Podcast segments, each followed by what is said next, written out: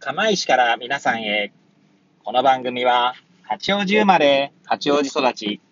震災の前の年から釜石で働くポンコツの頭の中をゆるーりと紹介していく、そんな番組です。はい、皆さんいかがお過ごしでしょうか？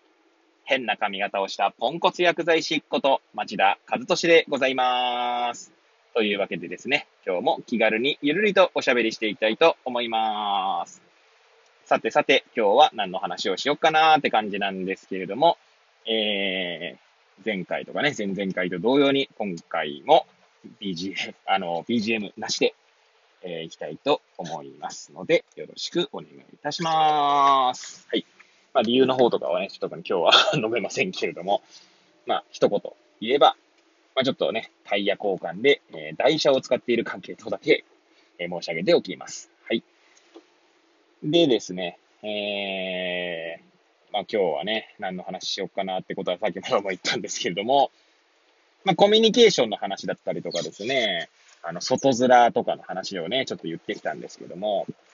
えー今日はですね、私、あの、一応社内でですね、まあこう、後輩とかに、まあ、まあ、教える立場みたいな。ね、38歳にもなってますからね。まあ、研修したり、研修の講師をしたりすることがあるんですけれども、まあ、それをする中でですね、まあ、いろいろ思うことだったり、感じることがあるので、えー今日はそんな話をしようかな、なんて思います。えー最後まで聞いていただければ幸いでございます。はい。まあ、連日ですね、あの、お送りしているようにですね、まあ、私はコミュニケーションが うまくないなぁと、まあ、辞任とか自覚しまして、で、そんな中ですね、まあ後輩にコミュニケーションとかをこう教えたりすることがあるんですよね。まあ、患者さんとのコミュニケーションとかってことなんですけど、はい。なんでですね、まあ、こう、教える立場になって思うのはですね、まあ、自分が果たしてできているのかっていうのをですね、そんなできてないやつがですね、教える資格はあるのかっていう、こう、自問自答というか、まあ、そういったことに悩ま、悩ませるっていうか、悩ん、悩みますね。はい。もうこれが結論なんですけど、はい。もう放送終わっちゃうじゃん、みたいな話なんですけど。いやー、だからなんかこう、まあ、実はですね、会社の中でその研修を後輩のためにしようって思ったときは、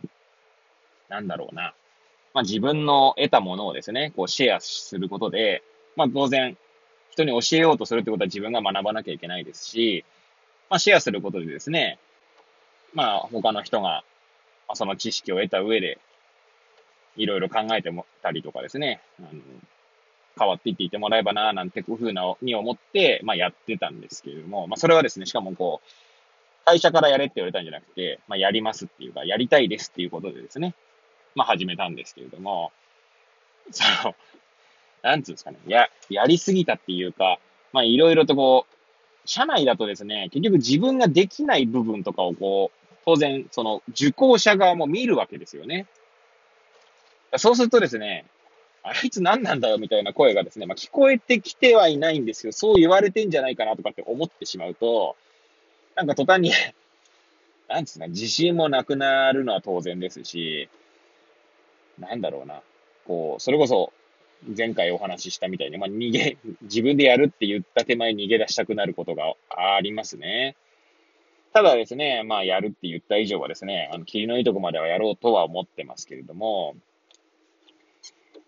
まあね、そういう悩むことはいっぱいあるなっていうあの、ことです。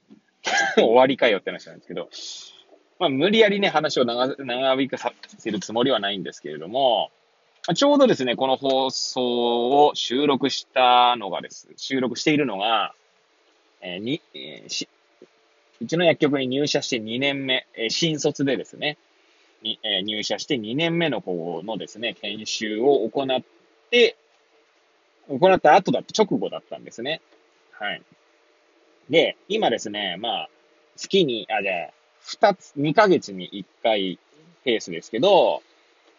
えー、なんて言うんだろう。その、時間、あ時間としては、まあ、2時、14時から15時の1時間だけみたいな形で、まあ、やってるんですね。で、その時間でですね、教えられることなんてね、もうビビたるもんですので、あの、教えるっていうよりは、結構アウトプットにこう比重を置いてまして、例えば今日のですね、2年目の子に、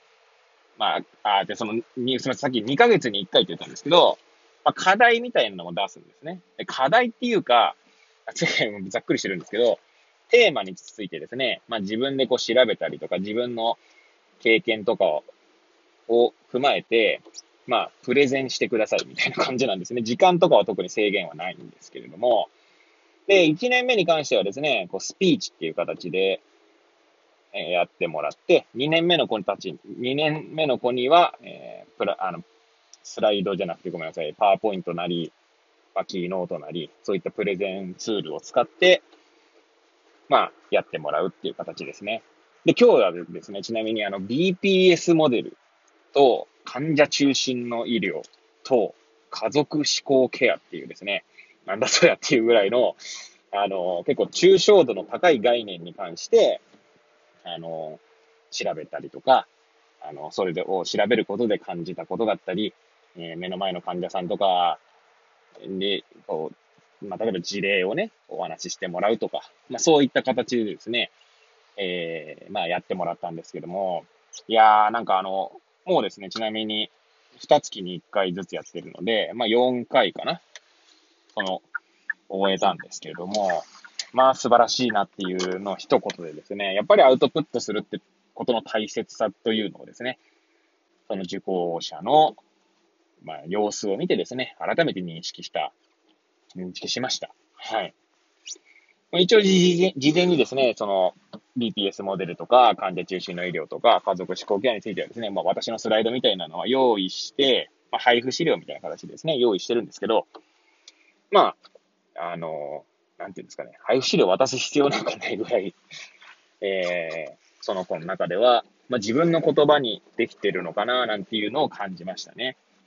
やっぱりこう、抽象概念みたいなのを、いろいろそれをこう、知った上で考える。そして、まあ、発表するっていう、こう、手段を踏むことでですね、だんだんこう、その人の血に血肉と化していくっていうところはあるんじゃないかな、なんて思ってました。はい。でですね、まあそんな形でですね、えー、最後は、なんかあの、実際どんな研修してるのかみたいなのをざくっとお話ししましたけれども、まあ、えー、教える立場って、ね、なかなか難しいですよね っていう、えー、ここ最近ですね、愚痴のようなことがちょっと続いてますけれども、えー、今日はそんな話をさせていただきました。はい。えー、最後まで聞いていただいた皆さん、えー、本当にいつもありがとうございます。はい。感謝申し上げます。ということでですね、えー、これを聞いていただいた皆さんが、より良い一日を過ごせますようにとお祈りさせていただいて、今日の放送を終了したいと思います。それではまた明日皆さんお会いいたしましょう。さようなら。